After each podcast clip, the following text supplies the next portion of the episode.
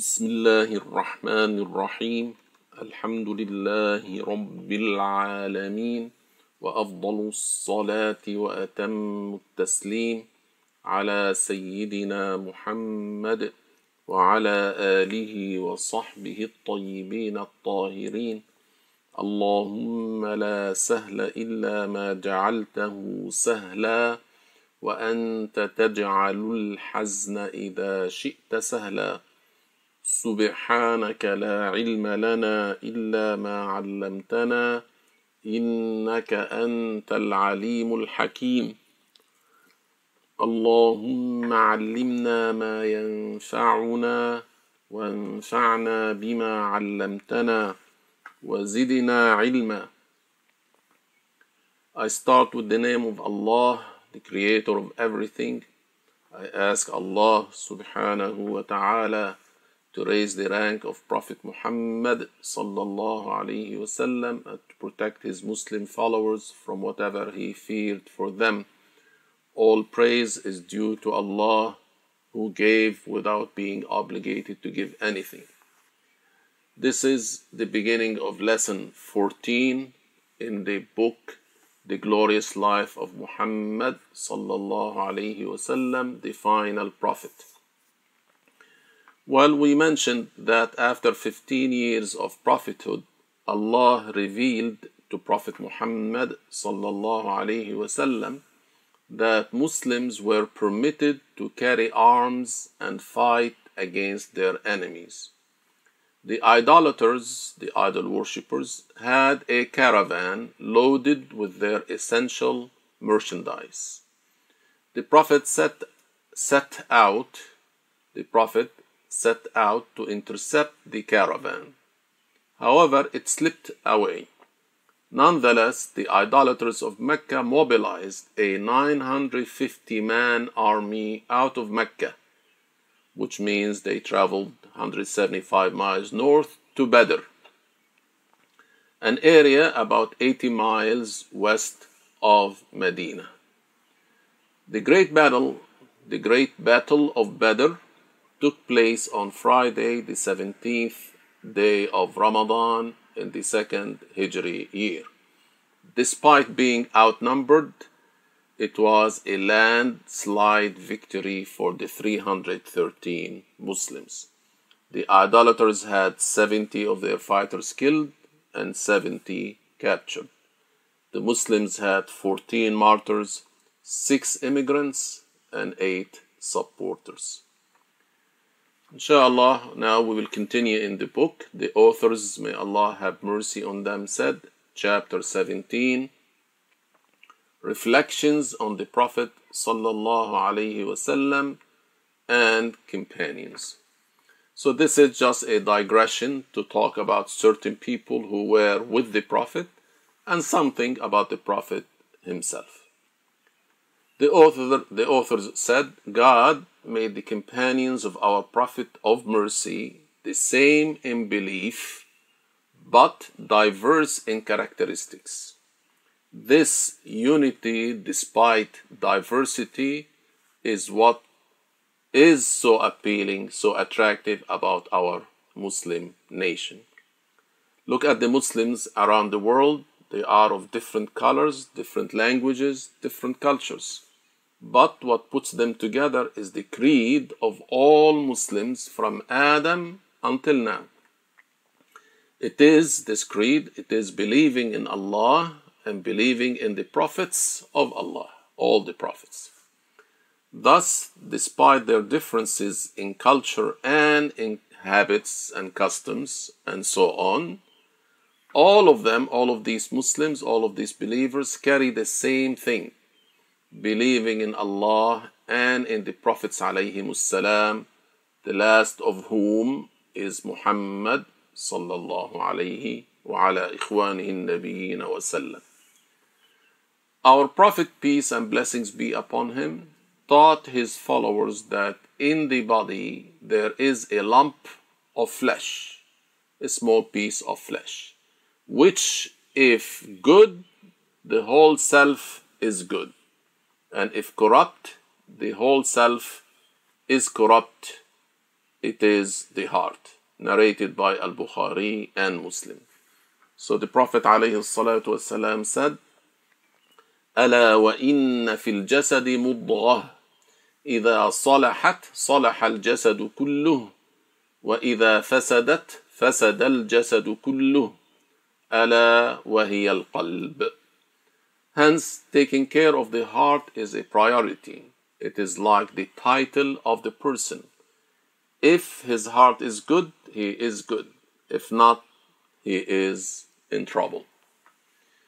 Our Prophet ﷺ spoke to the people's hearts. He appealed to their hearts, not only by his words, but also by every action and response from his exalted self.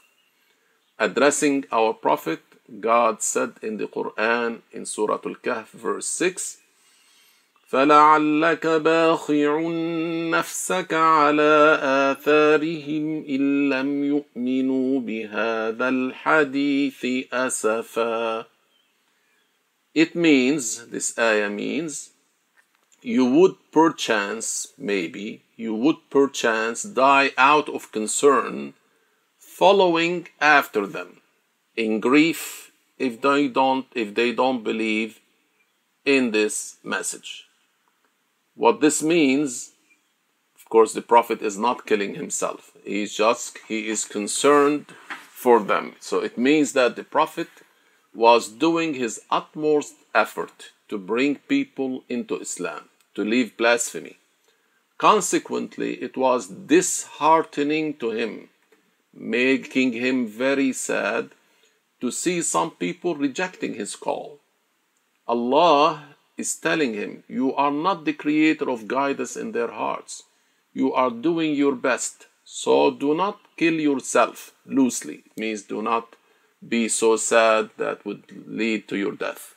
Do not kill yourself trying to bring everybody into Islam. Not everyone will become Muslim, as it was revealed in another part of the Qur'an, وَمَا أَكْثَرُ النَّاسِ وَلَوْ حَرَصْتَ بِمُؤْمِنِينَ. It means most people, even if you were keen, will not believe. You are looking after them. You are teaching and guiding them, telling them about the truth. But still, some of them are rejecting the truth. Thus, do not be grieved by those who reject your call. Our Prophet Muhammad ﷺ said to a companion, I'm like a man trying to hold you by your waists to save you from hell. I'm like a man trying to hold you by your waists to save you from hell. But you are escaping from my hands. Narrated by Muslim. So here it's not just that one companion. He's talking the Prophet ﷺ about his companions, all of them. So he's trying to hold everybody to save them from hellfire, and some is trying to escape from the hands of the Prophet, does not want to go to paradise. So the Prophet ﷺ is doing his best to guide people. Some will accept and some will reject. The Prophet ﷺ knew without a doubt that he himself would be saved in the hereafter. Despite that, he continued to extend himself to the utmost, hoping that others would be saved as well. Truly, he loved for his fellow Muslims what he loved for himself. Peace and blessings be upon him. Concerning his dear companions, our Prophet would never let any wrong actions of theirs go unchecked. Since his companions were not prophets, they were liable to make mistakes, even mistakes that were serious. Prophets, on the other hand, are spotless of any sin except of committing a small sin that is not abject. We already mentioned this many times. Prophets are immune against are protected from, معصومون. They are protected against ever committing blasphemy, enormous sins, and small sins that have low character in them, that are abject, they are mean. So prophets are like that, but the companions are not immune like the prophets. On the other hand, if companions repented of sinning, our Prophet sallallahu alaihi wasallam never reminded them of their former sins, thus avoiding humiliating them. He knew that God had those sins erased. التائب من الذنب كمن لا ذنب له. The one who repents of the sin as if the sin was not there. It means it is erased off his record. For example, about this reminding of someone of his previous sins after repentance, which is wrong. For example, our master Umar used to be a blasphemer who wanted to kill the Prophet. After becoming Muslim, our Prophet did not tell Umar to humiliate him. Oh, remember when you wanted to kill me? He didn't do that. Similarly, for other sins, we are prohibited to remind Muslims of past sins that they repented of out of humiliating them. So if they repented of them, we don't remind them to humiliate them. Sometimes we remember sins we committed. We mention them to others to educate them. Or we mention them to thank Allah for having guided us to repent of them. This is acceptable. The companions used to sit and mention the sins they committed or used to commit in the era of ignorance. They would laugh at certain things they did before their Islam, before they became Muslim. And they would thank Allah subhanahu wa ta'ala for guiding them to Islam. During the caliphate of Umar radiallahu anhu, a man said, "Oh, commander of believers, Amir al-Mu'mineen, I had buried alive in the era of ignorance a daughter. Then I took her out before she died. Then when we became Muslim, she committed zina before getting married. So later, she took a blade and to commit suicide, and we got to her before she died. She had cut her veins from both sides. We treated her. She had a good repentance, and then someone proposed to marry her. So I told him of some of what had, happened with her." I mean, he told this proposing person, the man proposing to her, he told him that my daughter in the past, she committed zina and she committed suicide and then she repented. So he told him all of that. He claiming that he had to tell him because he doesn't want to cheat this person proposing to her. And Umar told this man, "You expose what Allah subhanahu wa ta'ala has covered. If you tell anybody about what happened to your daughter, I will punish you in a way that everybody will be talking about it. They will say, Umar has punished this person. If you do that, I will punish you in a way that I make a lesson of you. Do not do that." So from this event, we know that the Muslim, after repenting, should not be reminded and shamed and blamed for something that he had done before repentance. And this is not cheating. And this girl, she had repented, really repented, a good repentance. But if she hadn't repented correctly, then her father would be obligated to tell those who propose to her about her situation. And anyone who is quiet about it will be a cheater. So Umar radiallahu anhu chided this man, blamed this man, scolded him because she had repented to Allah subhanahu wa ta'ala. Of course, the one who cheats people in teaching the religion or in other types of treatments or contracts, must be exposed.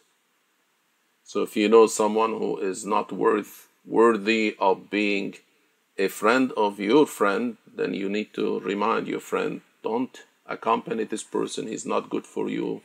He is, for example, ignorant, or he is a cheater, or he will affect you negatively, so don't do that.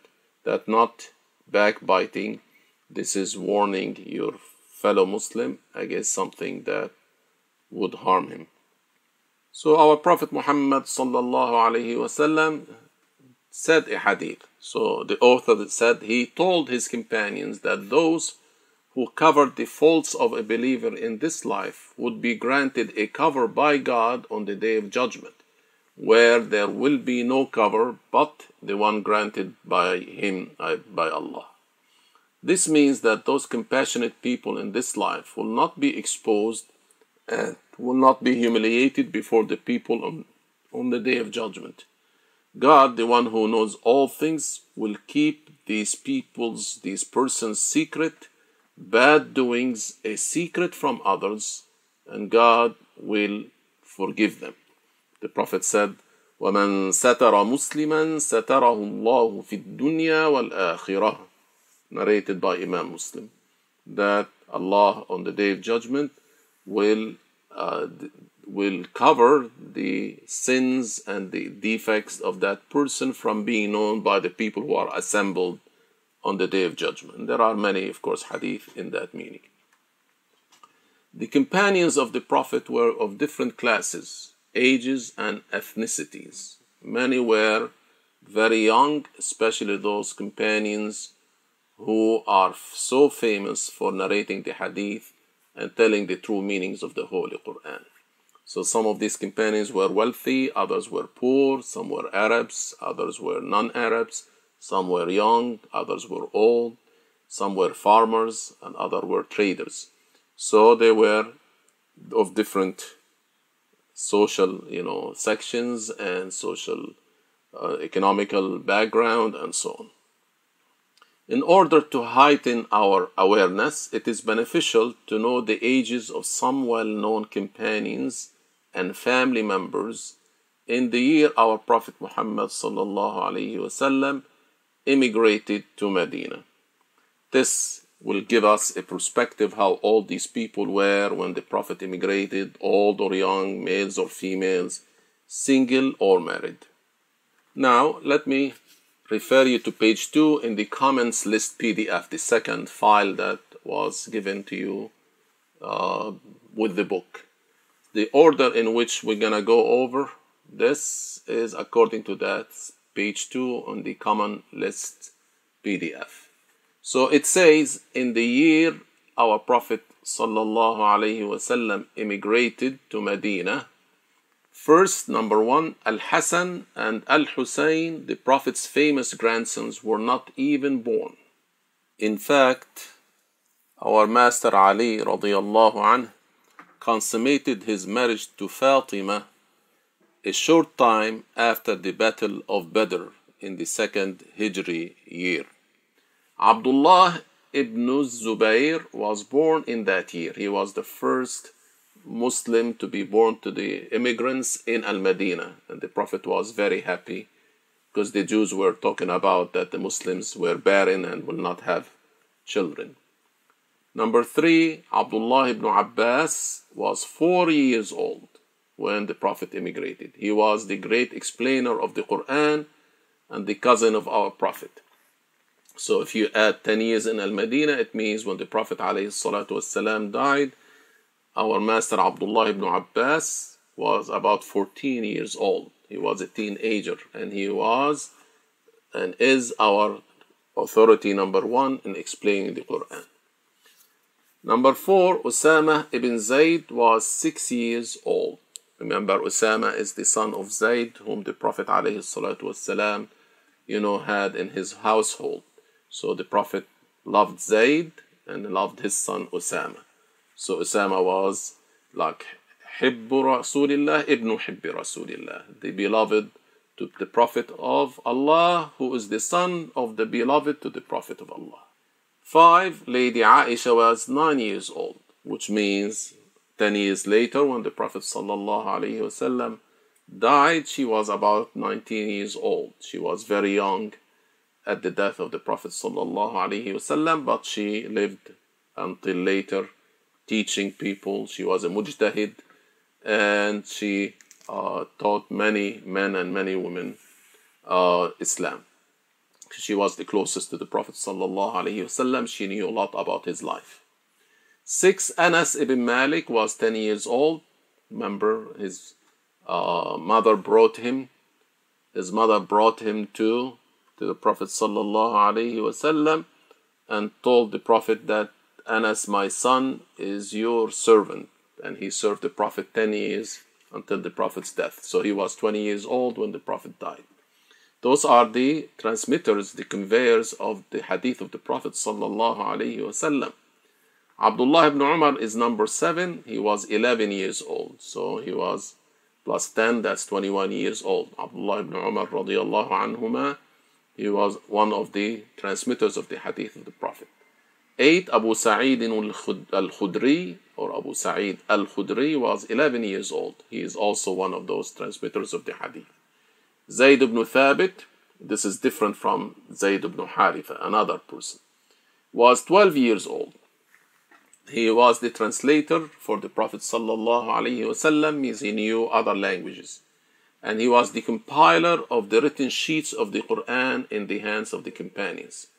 The Qur'an was written in different materials and was scattered among people. And then when Abu Bakr al-Siddiq wanted to put it in one book called Al-Mushaf, he assigned Zayd ibn Thabit and told him, we trust you. And he was the head of the committee to collect all these parts of the Qur'an that the Muslims had written during the time of the Prophet ﷺ to be put in one place, in one book, in the order that we know now, starting with Al-Fatiha and ending with An-Nas. So Zayd ibn Thabit was the man in charge of that. So he was about maybe 24 years old when he took that important, very important task. Number 10 is Jabir ibn Abdullah, was 16 years old. Lady Fatima, Ali's wife, was 18 years old. Abu Hurairah radiallahu anhu was approximately 20 years old. He narrated the most hadith of any companion because he was about 26 years old, continually accompanied the Prophet ﷺ for the last 4 years of our Prophet. So he died, when the Prophet died, he was 30 years old, around that age. So he was the man, the companion who narrated the largest number of the hadith of the Prophet ﷺ. Number 13 is our master Ali ibn Abi Talib. He was 23 years old at the time of immigration. So Fatima was 18, he was 23 years old. And number 14 is Asma' bint Abi Bakr. Asma, the daughter of Abu Bakr. And she is the half-sister of Aisha. Aisha's half-paternal sister. It means Aisha radiallahu anha and Asma radiallahu anha had one father, Abu Bakr, but two different mothers. So they were half-sisters. But we don't have to say half-sisters, and usually Arabs don't use that detail except if there is a need. And Abdullah ibn Zubair's mother, means, remember Abdullah ibn Zubair, the first child who was born at the immigration of the Prophet in that year of immigration. So Asma is his mother. Asma is the woman who helped bringing food to the Prophet and her father when they were in the cave of Thawr on their way to Al-Madinah. She was about 30 years old.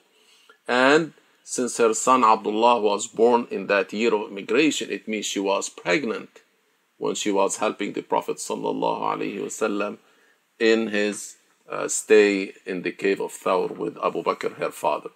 So that tells you how great this woman was. Although she was advanced in her pregnancy, she did do all of that. And those of you who went up, climbed up to the cave of Thawr, they would appreciate what this woman did for the Prophet sallallahu alaihi wasallam.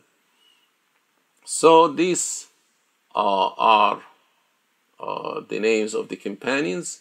You have another chart about the person's name, the age at the immigration of the Prophet, and the age of that person at the death of the Prophet, and we mentioned it when we were listing them. So we go back now, continue on page 103, two paragraphs from the bottom.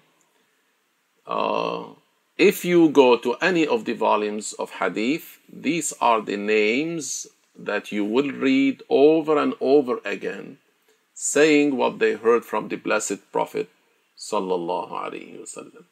Truly, the companions of our Prophet of Mercy were better than extremely precious jewels of all different sizes, shapes, and colors.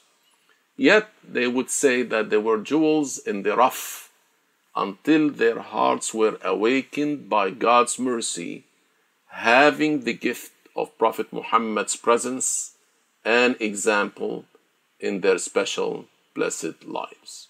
May Allah subhanahu wa ta'ala grant us seeing the Prophet sallallahu alayhi wa sallam in his original form, alayhi salatu wassalam, tonight and every night. The author said, now when we are on page 104, chapter 18, dealing with Banu Qaynaqa'a, or sometimes it's called Qaynuqa' بالضمة, نون على فتحة أو ضمة, Qaynuqa' or Qaynuqa'. So after the great battle of Badr, God exposed the treachery of the Jewish tribes of Medina, who had made a treaty with the Muslims. They were jealous, felt threatened by the victorious Muslims. Hence, they began to break the terms of the treaty. The Prophet ﷺ gathered them in the marketplace of Qaynuqa' and said, "O Jews, beware of the torture of God and do not let the torture that befell Quraysh fall on you. Embrace Islam, because you know that I'm a prophet sent with a message. You find that in your books, in your book."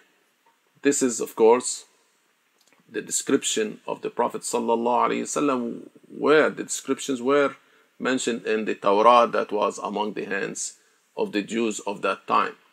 And this is how Abdullah ibn Salam embraced Islam. If you remember the Jewish scholar of Medina at the time before he became Muslim. He saw the descriptions of the Prophet in the Torah. He asked the Prophet questions, specific questions, and when he got them, he knew that only a Prophet knew the answers, and Muhammad was truthful in his claim of prophethood and became a Muslim. We mentioned that. However, the Jews in general were too stubborn and arrogant to accept the truth. The Jews of Qaynuqa' were from the rich people of Medina and had fortresses there. In spite of the advice of the Prophet to them, they continued practicing evil behavior and annoying the Muslims. One day, one Arab woman sold her goods in the market of Qaynuqa'. She sat at a goldsmith's shop. A group of Jews came to her, started bothering her, and asked her to uncover parts of her body. So this is like sexual harassment. She, of course, refused. She wouldn't uncover any part of her bodies. The goldsmith tied part of her dress to her back. When she stood up, her private parts became exposed. It means her dress got raised and then her parts showed up. The Jews laughed at her and mocked her. She screamed. A Muslim man came to the rescue. A fight occurred in which this Muslim killed the Jewish goldsmith. The Jews gathered around the Muslim and killed him. Quickly, the Jews rushed to their castles in preparation for war and shielded themselves by the fortresses.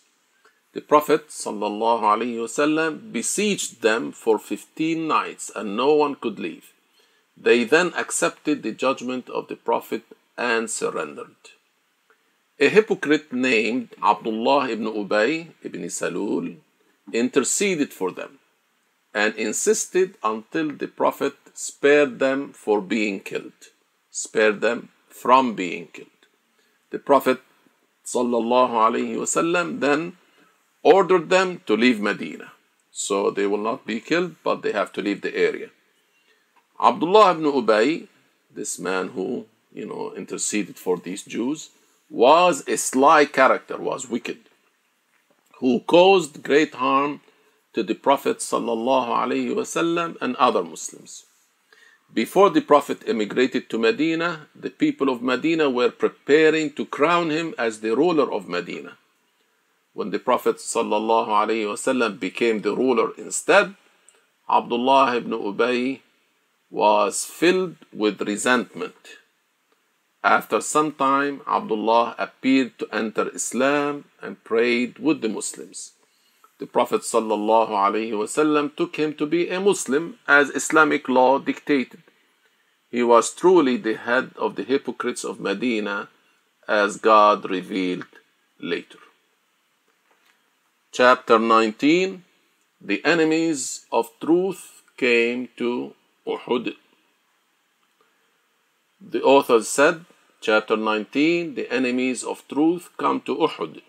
With the help of God, our Prophet, peace and blessings be upon him, was building a good, strong community of Muslims in Medina. God blessed our Prophet with thinking of all the different aspects of a good community. Much of the time, our Prophet was surrounded with male companions, teaching and guiding them. But he had a great concern for the women of the community as well. One way that our Prophet ﷺ helped the women of the community was by having several pious wives at the same time. These wives lived without luxuries, but had the great blessing of being close to and learning directly from the Prophet ﷺ. Several of these wives had been widows who were in need of help. These wives, before and after the Prophet's death, spent their time teaching the women and men of the Muslim nation. Although some people may not be used to this idea, truly it was a great virtue of our Prophet ﷺ that he had a number of wives in the later years of his life. Hafsah, the daughter of the companion Umar, had lost her husband. Our Prophet ﷺ proposed to her to Umar's delight. They were married in the third Hijri year. The Muslims had won a great victory over the blasphemers in the Battle of Badr, killing many of them, as we mentioned, 70. The blasphemers returned to Mecca, which was still under their control, defeated and dejected. They found that the caravan of Abu Sufyan had returned safely, and they agreed to sell the items brought back in the caravan and use the profit, meaning to use the gain, to prepare an army to fight Prophet Muhammad sallallahu alaihi wasallam. They thought that by waging another war, they would avenge the killing of their fathers, brothers, and sons. The tribe of Quraysh gathered to fight the Prophet ﷺ. They sent delegates to some of their allied tribes, calling on these allied tribes, to fight with them. Followers from the tribes of Kinana and Tihama joined them. 3,000 blasphemers in total gathered with their armor and swords, prepared to fight. 200 of them were mounted on horses, and 700 of them were foot soldiers with shields. On their camels they built Al-Hawdaj. As Foot 1 tells you, a canopied camel litter for women, a small room built on the back of the camel. So the woman would sit in it and will have her privacy on the camel. The blasphemous, it's like a small room. The blasphemous women would sit in these rooms during the battle, urging the men to fight and reminding them of their defeat in Badr. So they were inciting these men, telling them, remember, they killed this in Badr. So they were inciting their men to fight the Muslims. Foremost of those women was Hind, the wife of Abu Sufyan. She was doing the most work. This major attack happened a little over a year after the Battle of Badr. Remember, Badr took place in the second Hijri year on the 17th day of Ramadan. This battle that's about to happen is in the third year in the month of Shawwal. So, just like a little bit over a year.